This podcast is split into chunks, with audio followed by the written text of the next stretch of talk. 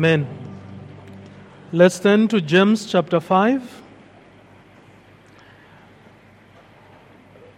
James chapter 5, we'll read the first six verses of that chapter. James chapter 5, I commence reading. Come now, you rich, weep and howl for the miseries that are coming upon you. Your riches have rotted, your riches have rotted, and your garments are moth eaten. Your gold and silver have corroded, and their corrosion will be evidenced against you and will eat your flesh like fire. You have laid up treasures in the last days. Behold, the wages of the laborers who mowed your fields, which you've kept back by fraud, are crying out against you, and the cries of the harvesters have reached the ears of the Lord of hosts. You have lived on earth in luxury and in self indulgence. You have fattened yourselves, your hearts, in a day of slaughter. You have condemned and murdered the righteous person. He does not resist you. Last Lord's Day, we concluded chapter 4 of the book of James. And we looked at what James was saying in verse 13 through to verse 17 about making future plans without God in mind. And therefore, appropriating your, or giving yourself some sense of misplaced sovereignty. When you plan without God, you somehow tend to think you are in control of the, the situation or the future. Today we begin chapter 5, and in this chapter, James deals with the woes of riches or wealth without God. And as we've been going through the book of James, we've highlighted that true faith shows itself in practical godly living. And what James has been doing is presenting tests of genuine saving faith, tests which authenticate or nullify one's claim to be a Christian. And in chapter 5, he now presents another test, and this is a test with regard to money or how one views money or wealth. And the first six verses of chapter 5 forms a, a strong rebuke Uh, to, to those who go about pursuing resources, pursuing wealth without God. And as James is doing so, he's rebuking those who claim that they worship God when in reality they worship money. And as James is doing this, he, he assumes the role of Old Testament prophets who will pronounce judgments on the wicked and then apply the lessons to God's people so that they avoid the sins of the wicked. And as he's doing so, he's conscious that there were those in the churches he was writing to, or those who were to receive his letter, who were, who were professing Christians and were guilty of the sin he's confronting where they were going about looking for wealth or wanting to create wealth at the expense of their souls or their relationship with God. Now, most commentators will, debate as to who is James really addressing in these first six verses. Is he, is he writing to, to Christians or is he addressing non Christians? if he's, he's writing to non Christians, why is he going about rebuking them strongly when they may not even end up reading his letter in any way? And if he's writing to Christians, others tend to think that he's so strong in his rebuke that he he's, he's not addressing his brothers with, with some sense of grace. Now, I personally t- think that the first six verses are addressed to non Christians, those who pursue wealth without God in mind. And the reason is that when you get to verse 7, the way James writes, he changes. In the first six verses, there's nowhere where he uses the term brothers or brethren. And immediately when he gets to verse 7, he says, Be patient, therefore, brothers, until the coming of the Lord. So when you see the shift in his style of writing, you could clearly see that he's writing to non Christians who were assuming wealth without God in mind, but then in return abusing those who were believers. And as I said earlier on, he assumes the role of uh, Old Testament prophets who will write uh, to the enemies of Israel. And as they write to the enemies of Israel, warning them about the impending judgment or God's wrath, and then applies the lessons to the nation of Israel or to those who are believers. And this is exactly what we see James is, is doing. He's writing a letter to the scattered saints. And as he now changes and now focuses to those who are non Christians and probably who are also in the church or would be in religious gatherings, he warns them of these pursuits of wealth without God.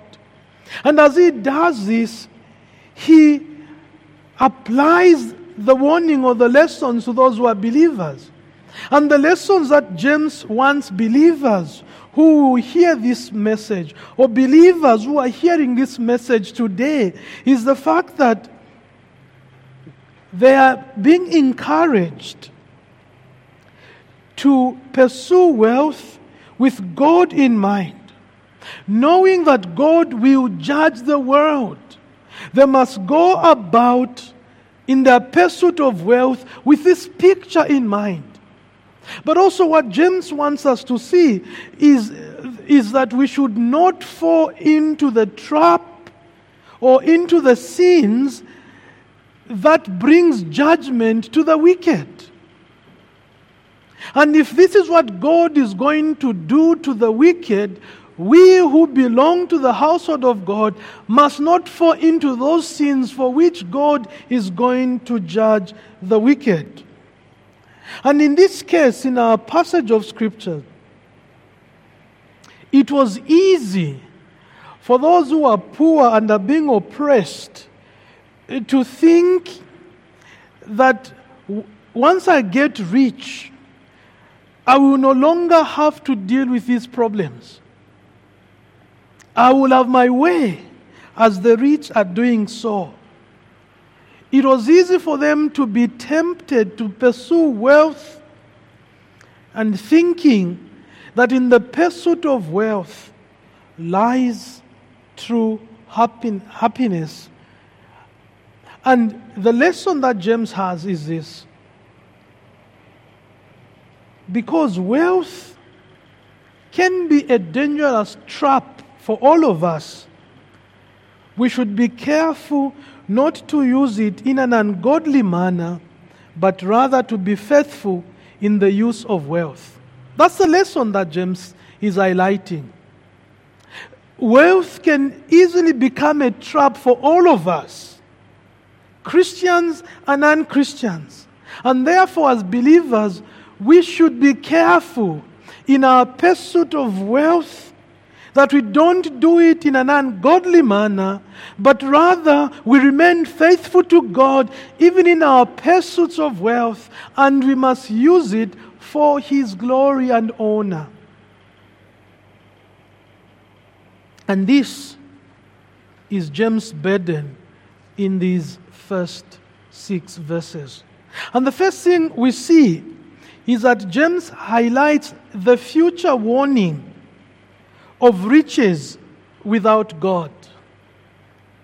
There is this future warning that he's pointing to with, without God. There's this future warning of riches without God. And he begins in verse 1 with a forceful pronouncement of this impending judgment. Come now, you rich, weep and howl for the miseries that are coming upon you. And in this verse, in verse 1, he's dealing with the attitude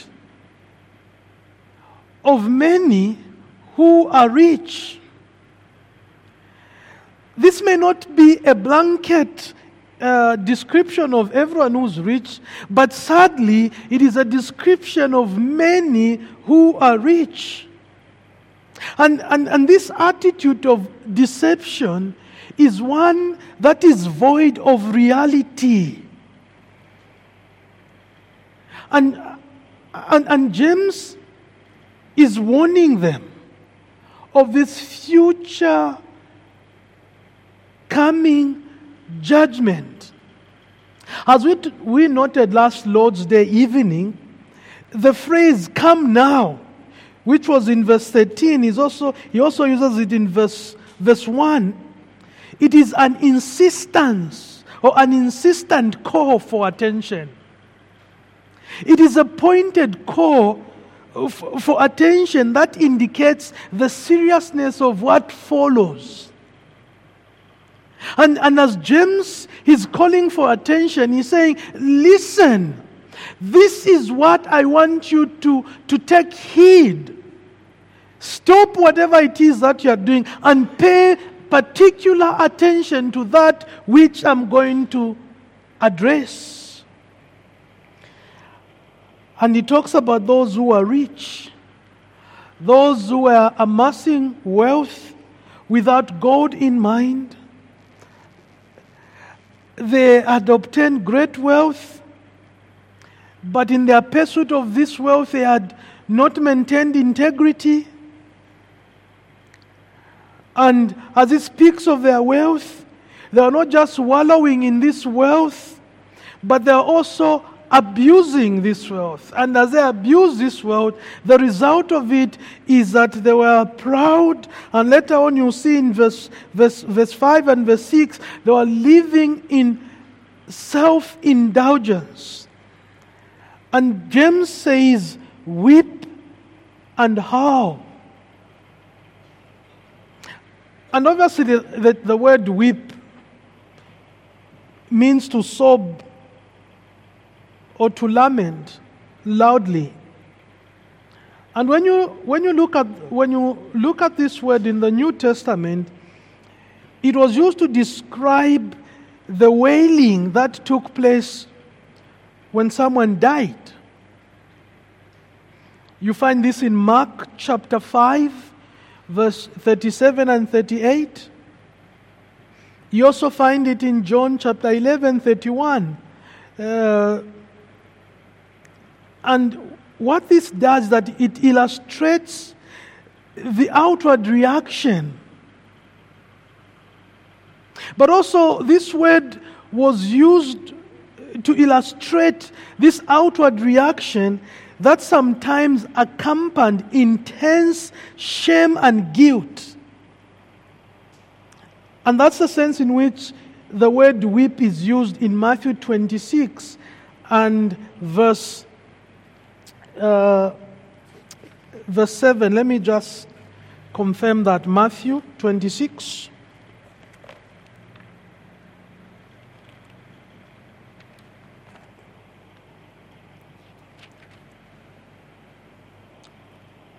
It's actually verse 75.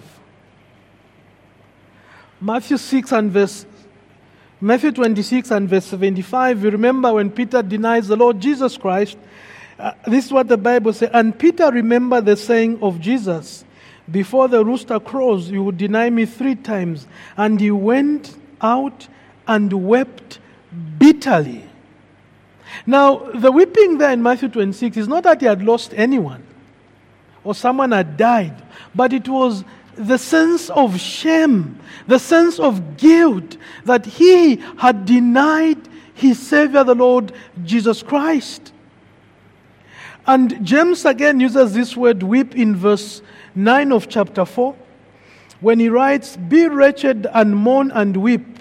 Let your laughter be turned to mourning and your joy to gloom.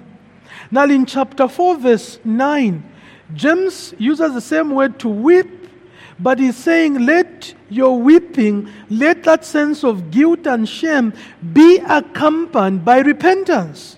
That's what he's talking about when he's warning against worldliness. But while there is no repent, the lament of repentance, there is no grace or forgiveness.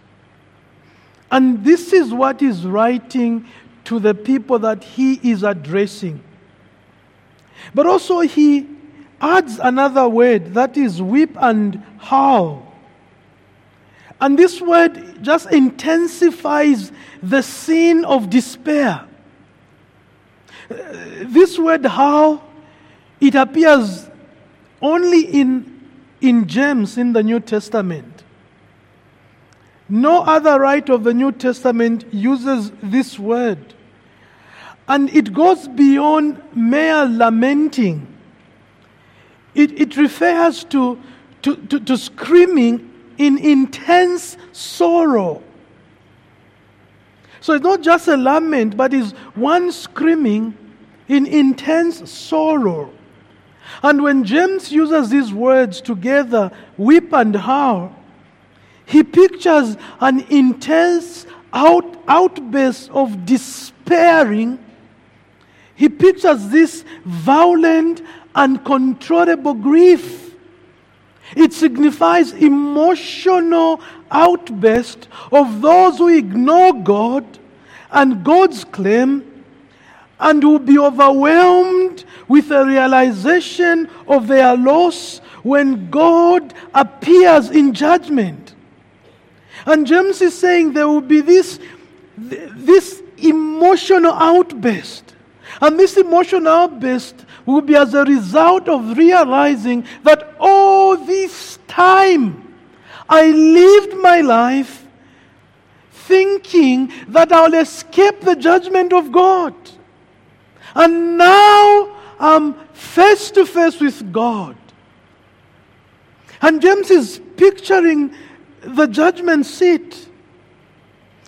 And he's saying there will be this audible sobbing being repeatedly pierced by these their howls, their weeping of agony at the return of the rejected Savior, Jesus Christ, when he appears on the judgment seats.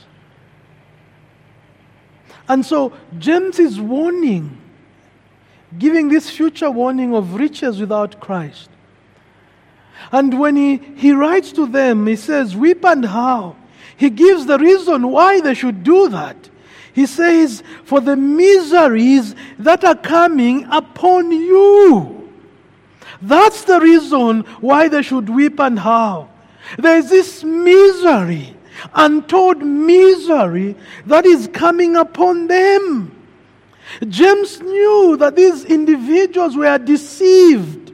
They were deceived in thinking that they would never be in want. But he says, there is this deep grief and sorrow that is coming.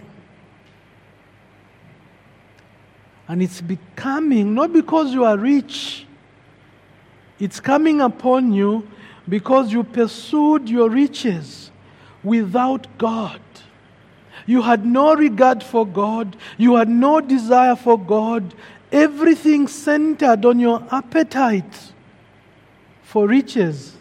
And now you are face to face with God. And this is the tragedy of the world. That there are many today living on top of the world, as it were, never thinking that anything could hinder their prosperity or their pursuit of wealth. But the scriptures do remind us that one day we will all stand before God to give an account of our lives. And wealth, power, influence will not delay God's judgment, will not stay God's judgment, will not even be a cover for God's judgment.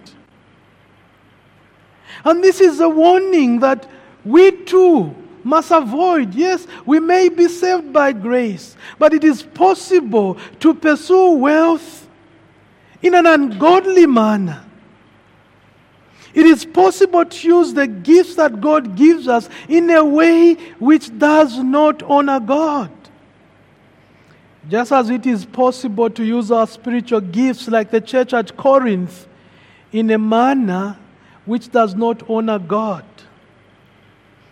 The church at Corinth has all kinds of issues suing one another, immorality in the church, boasting over spiritual gifts. And Paul writes to them that is, while I may recommend mm, you that you are excelling in zeal as far as spiritual gifts are concerned, but I want you to know that this ought not to be the case. God is not honored by your meetings. And that same line of thinking is also what James is trying to show us with regard to wealth. That a pursuit of wealth in a manner that is dishonors God is dangerous. And there's a future judgment that is coming on all who have such an attitude. But James moves on to highlight in the second place the futile worth, the futile worth of riches without Christ. The futile worth of riches without Christ. Verse 2 and verse 3. Your riches have rotten, and your garments are moth eaten. Your gold and silver have corroded, and their corrosion will be evidenced against you, and will eat your flesh like fire. James now pictures the impact of the coming judgment upon their wealth. James is, is, is making the point that wealth is passing, is temporary, and the judgment and the eternity are ahead. They are coming. While you are investing your energies, in these things that are passing, these things that are short lived, don't forget that the judgment of God is ahead and eternity is waiting. Now, in, in, in James' times, there were three main, three main indicators of wealth and James uses three terms to, to point to, to, the, to the temporary nature of each of them. The first indicator, which was used as, as a measure of wealth, was grain. And as James writes, he says to them, Your riches have rotted, and your garments are moth eaten, and he goes on. The, the, the, in, in those days, they would store grain, and they'll store it in, in large bins or in storage towers. And that signified a sense of security, food security, but also it measures it measured the, the, the wealth of a person or a country. And you recall when uh, Pharaoh put Joseph in charge, the first thing they did was to, to build st- storage towers where they would pour grain. And when the, the, the times of want, when famine had come, at least they were secured. They were well catered for. And in Egypt, you recall people would travel to go buy grain for them, and therefore that also increased the wealth of the nation. And this continued even in James' days, where grain was looked at as, as an indicator of wealth. But James writes that even that which you boast about gets rotten, it gets destroyed. And when it gets destroyed, all is lost. You can no longer boast that you have grain. You can't boast that you have food secured. You can't boast about selling grain to others in exchange of whatever materials you needed. It's rotten and it's good for nothing. The second was clothing. That was clothing was another indicator of wealth. In the days when when most of the poor the only clothes they would have are the clothes they wore. Having an extra pair of clothing was deemed as a sign of wealth. If one had more than one cloth to change, it was deemed as one who was rich. And if you recall in Judges chapter 14, when Samson gives a riddle and he asks them to to find its meaning. In verse 12 of Judges 14, he promises to give them a change of clothing. Basically, saying they will have material they need for their clothing. He promised linen, but also promised a change of clothing. So that they will not just have the, the only cloth they'll have is not the one on them, but that they will have extra. We'll also remember in, the, in, in, Gen, in Genesis 45 and verse 22, when the brothers have appeared to Joseph, Joseph recognizes them, and as they are heading back, what he does is that he puts silver coins in some of the sacks, but in, in Benjamin, when you read in Genesis 45 and verse 22, he puts a change of clothing. In Joshua chapter 7, the sin of Achan was the fact that he admired, he took a Babylonian garment. Again, for him, it was a change of clothing to have extra. And again, you can find the same in 2 Kings chapter 5 and verse 5. Again, this issue of a change of clothing.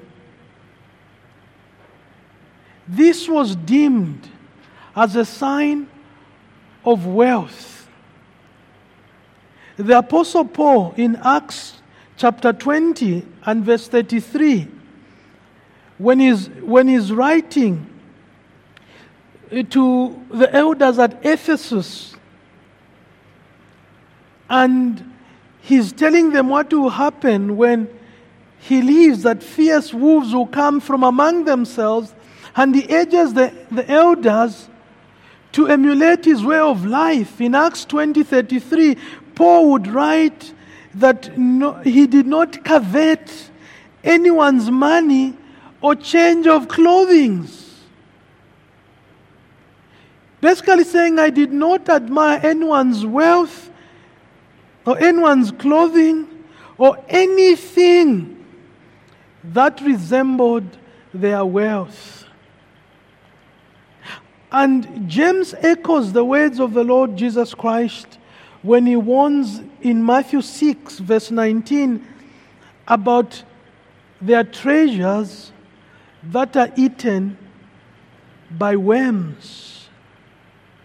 So a change of clothing was one that was looked at as an indicator of wealth. And here James is saying, Your garments are moth eaten. With the passage of time, your garments become useless. That which you piled up as, as a measure of wealth, as time passes, as they are being exposed to the heat of the environment, to the temperatures around, they fade and they can easily be eaten by worms. And the last that indic- sign of the indicator of wealth was silver and gold. And again, James, as he writes, he knows that these metals are subject to, to, to corrosion, to, to lust, to rust, rather. He, he, he knew that they had, they had a short lifespan, they would be wasted away. But also, as he's writing in verse 3 there, he, he's actually using some sense of sarcasm. And, and he's, as he's writing to them, he's saying, Imagine you've accumulated silver and gold. What is the, all this when you stand before God in judgment? It's futile, it's worthless. It will not save you from the coming judgment of God.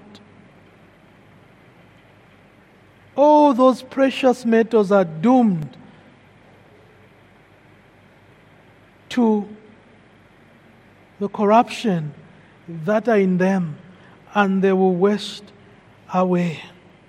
And he says in the last part of verse 3 there, and their corrosion will be evidenced evidence against you, and it will eat your flesh like fire. You have laid up treasures in the last days. And as he's writing that, he's, he's basically saying, look, all these things, of what use will they be to you when you die or at the point of death? You would have accumulated all these things only to realize in that moment when it matters the most that they were useless. Like the rich fool in the parable of the Lord Jesus Christ in Luke chapter 12. In Luke chapter 12, verse 16, all the way to verse 21, the rich fool had stored up treasures for himself, he had grain for himself. He built big barns to store all these things, only to realize that what mattered the most at that time was not his wealth, was not his riches, but his, his relationship with his God. And God demanded his life. And he discovered that all these things could not save him from the judgment of God. The security he thought he had because of his bumper harvest was nothing in the face of death, in the face of the judgment, seat, judgment of God. And therefore, James he's saying to be rich without God is to be short sighted in light of eternity.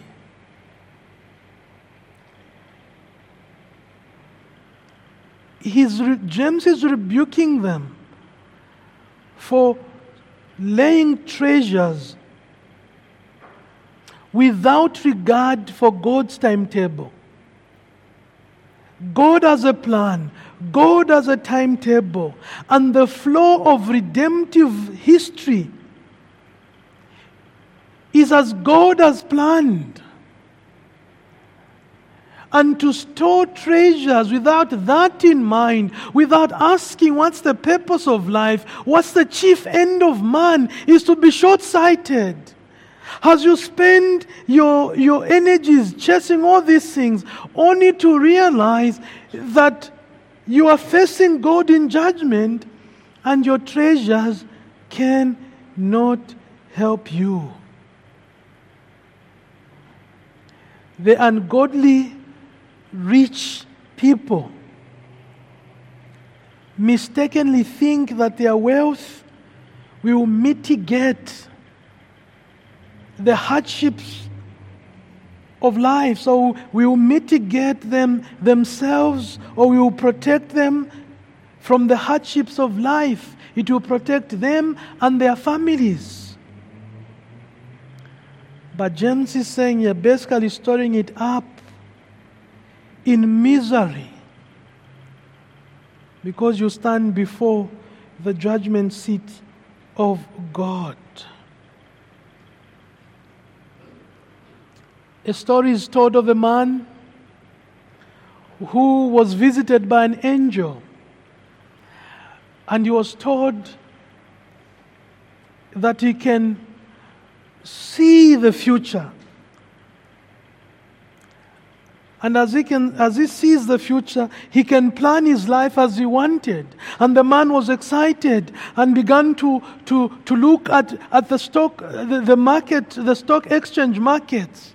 And he's seeing how he can, he, how he's able to invest his wealth here and there and make so much money.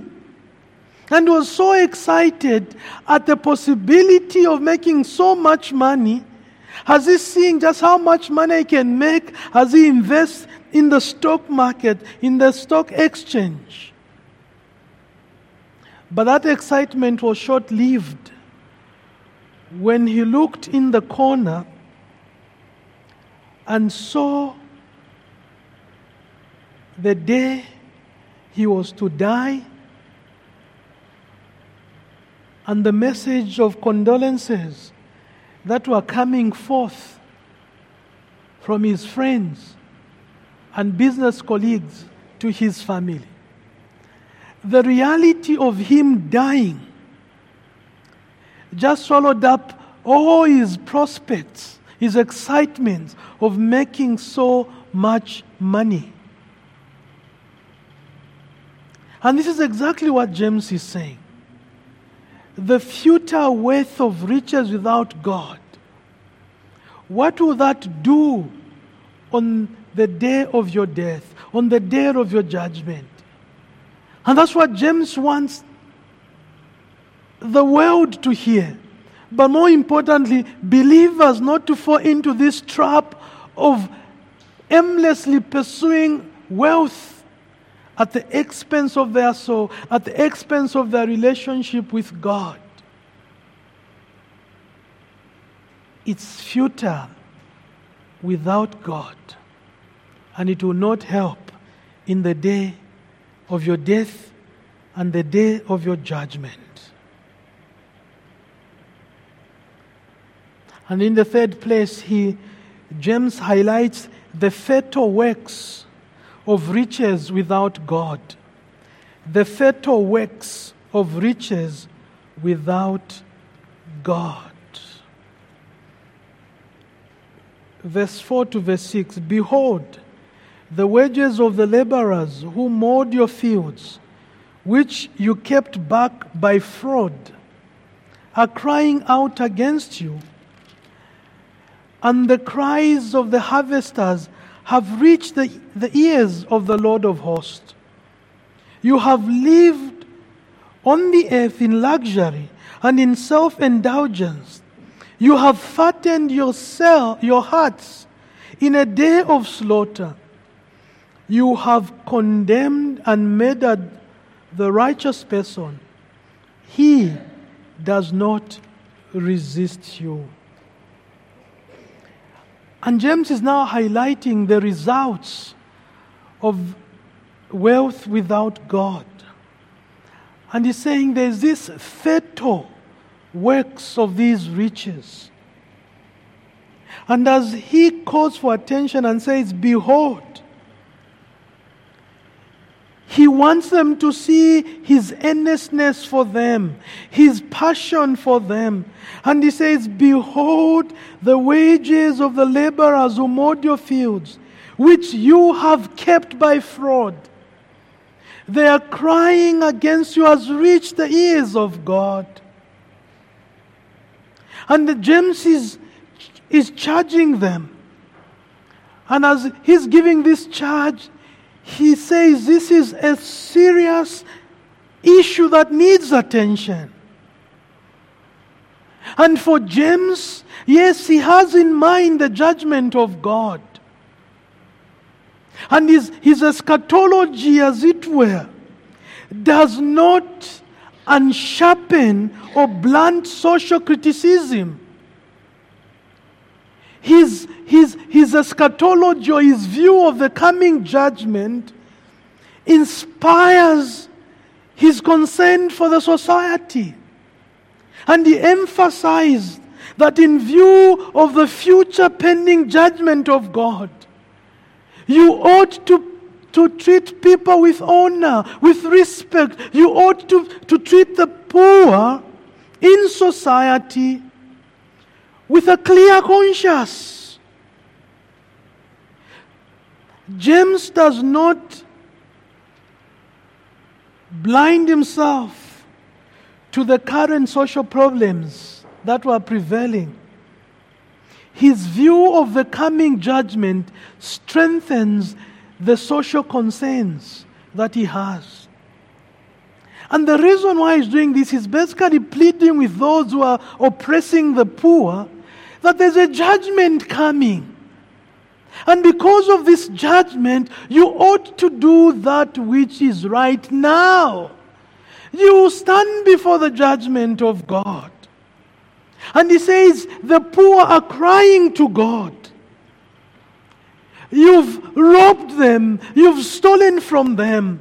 You've used your wealth to steal that which belongs to them. And that's the complaint James has. The complaint is that they have defrauded the field laborers of their pay. And what this could mean is that the rich would pay the workers, but they would do so after undue delay. They will hold on to the wage or the wages of the poor. Or it can also mean that they pay less than the agreed wage or less than the living wage. Or they refuse to pay at all. The poor will do the work, and then the rich will refuse to pay. And the scriptures emphasize, or the biblical law emphasizes, the need to pay uh, the wages. It's Especially the wages of the day's laborers. There were those who labored for the day, similar to those who do piecework. And James would say that you must pay a fair wage to uh, the day's laborers because if you don't do so, at the end of the day, the laborer will go to his family, without the pay, and him and his family will go without food because you've not paid them. The laborers would go out in the communities to look for jobs with a view that when they've worked and they are paid, they will be able to buy something for their families. And what James is highlighting there is that these rich were insensitive towards the poor. And they would take advantage of them. And they would think that no one would touch them. The poor were powerless, they were powerful. And they will not be touched. And he says in verse 5 that you are living in luxury and in self indulgence, and yet you have not paid the laborers, those who mowed your fields, harvested your crops. You have not paid them.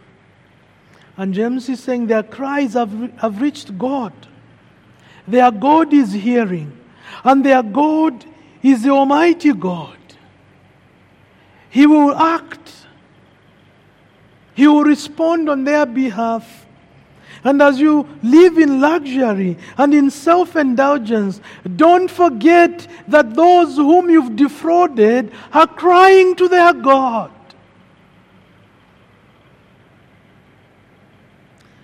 And in verse 5, he says, You have lived on the earth in luxury and in self indulgence. You have fattened your hearts in a day of slaughter. When you, when you look at the root meaning of the word luxury, it's not always used in the negative sense.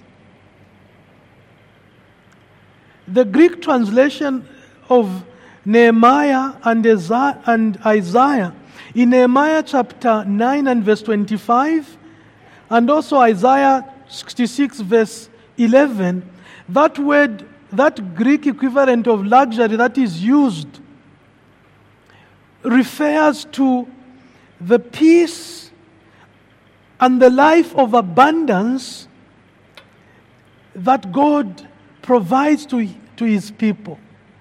In, uh, in Nehemiah and in Isaiah, it describes the, the life of abundance, the life of ease, as a result of God's provision for his people.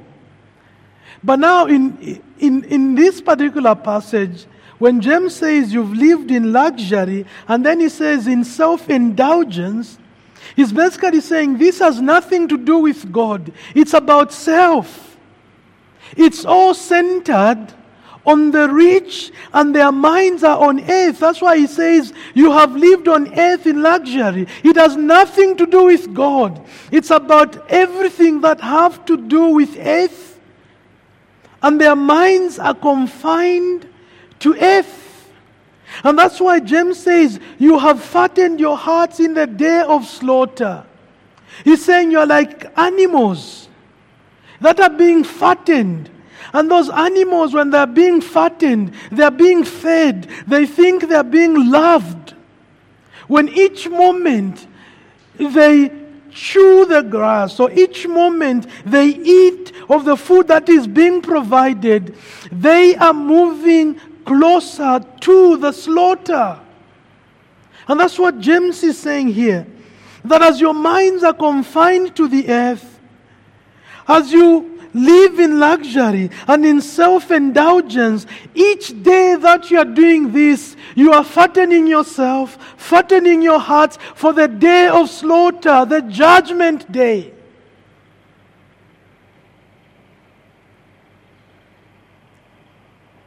And he's saying, don't think that the fact that you are getting away with defrauding the poor, that God is happy with you. You are like an animal that is being fattened in readiness for a bride. So the ones that are fattening the animal have their own selfish means or selfish ends. It's so that the animal is ready for their self indulgence. And James is saying that's the same picture. You, are, you steal from the poor. You are fattening yourself for the day of slaughter, the judgment day. And then he says in verse 6 You've condemned and murdered the righteous person. He does not resist you. Again, the word condemned there is picturing that these rich have won, have taken the poor to the courts, and they've won. That word of condemned is, is a legal term that James is employing there. It's an official passing of condemnation. And he's saying, yes, you've used the judicial system. You've used your wealth to buy the judges, to buy the judicial system, and you've condemned the poor. And as a result of that, you've robbed them of everything, and you've indirectly murdered them because they are starving. You've murdered the righteous person. They are not resisting you. All they want is what belongs to them, their pay. But you've used your wealth to bribe and buy off everyone, and therefore you kill the righteous person, one who simply wanted his pay. And James is saying, You think you're getting away with it. Judgment is coming. That's why you must weep, because the judgment is coming. James is not condemning wealth but is concerned about motive. He wants his fellow brothers in Christ to have pure motive in every aspect of life, including wealth. He wants them to please God, even in the accumulation of wealth, the use of wealth,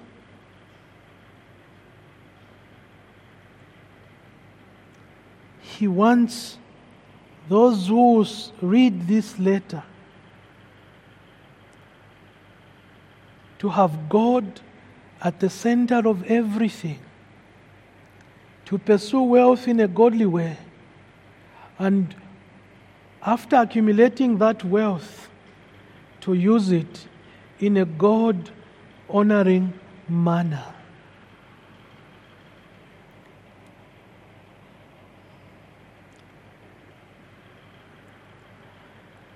What James is dealing with in this passage, he's addressing the issue that has plunged humanity for centuries the love of money. He's dealing with the love of money and the dangers such love brings. He wants us to understand that wealth and possession do not constitute sin in and of themselves.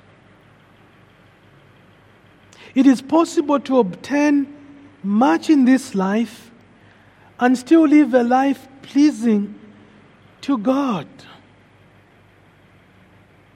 But his concern is to warn believers not to fall prey to, to, to, to the allurement of money and possession. Because this is what leads us astray. He wants believers to realize that true satisfaction is in Christ and Christ alone. And everything that comes our way, if we, the recipients, are not satisfied in Christ, we will never be satisfied by any living thing. There's a God created vacuum in all of us that cannot be satisfied by any living thing or any created thing but God Himself. And that vacuum keeps on growing the more you chase after the things of this world. Only God can fill that void, that vacuum. And if you don't find satisfaction in God, nothing in this world will satisfy you. Nothing at all.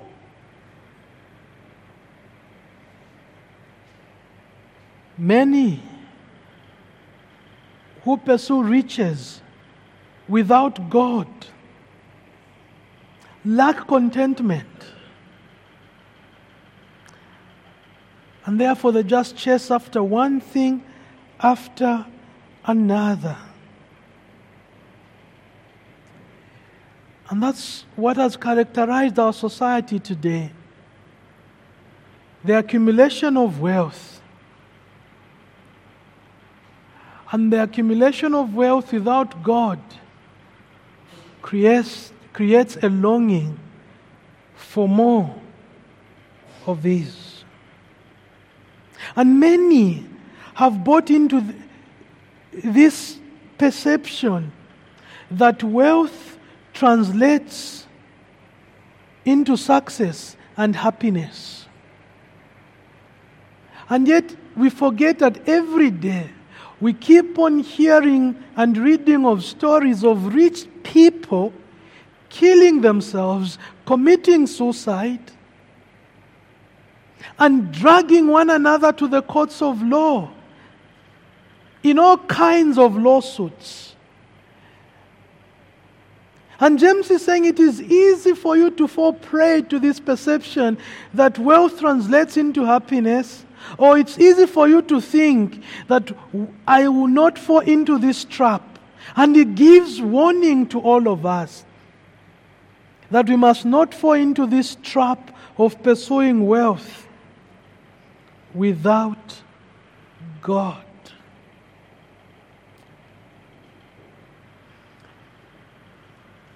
I don't know how many of you have either read books or watched a documentary. Uh, it's called Men Who Build America. There's also a book, and there's a guy called Andrew Carnegie, or Carnegie, who was an American industrialist. He led the expansion of, of the American steel industry in the late 19th century and actually became one of the richest Americans or richest men in history. And he, he wrote in one of his memoirs or his diaries that millionaires who laugh are rare. Millionaires who laugh are rare. At the age of 33, he drafted a, a, memo to himself and he wrote, The amassing of wealth is one of the worst species of idolatry. No idol more debasing than the worship of money. And then in that memoir, he said he was going to retire at 35, but did not retire until when he was 46. And began simply to give away most of the money he had accumulated. By age 51, he finally married to a lady who was 21 years younger than him. And it was after the death of his mother because he said he wanted to take care of his mother. And later on, when he died, what stuck in his mind was what he wrote in his memoir when he was 33 years old. The amassing of wealth is one of the worst species of idolatry. No idol more debasing than the worship of money. The lesson for us this evening, brethren, is this. We have a responsibility to be faithful to God in the realm of financial stewardship. This life is not final. The wicked may live luxuriously on earth, oppose the righteous with no consequences at all. The test will be the final judgment. That will be the test. And for you and me, it's either we trust in money, and this would show in our pursuits of money, or we trust that one day we'll see God and we'll give an account to this God. Wealth is a good thing, it's a good tool if we are careful to use it as stewards of God. But wealth is a dangerous trap if we adopt a worldly perspective towards it. We must have a godly view of wealth, and we must be good stewards who know that we'll give an account to God. And if we rob God in our use of resources, we'll give an account to Him. Let's be faithful stewards. Let's heed to the warning of James. Let's not fall into this trap, which is writing and warning us about. Amen.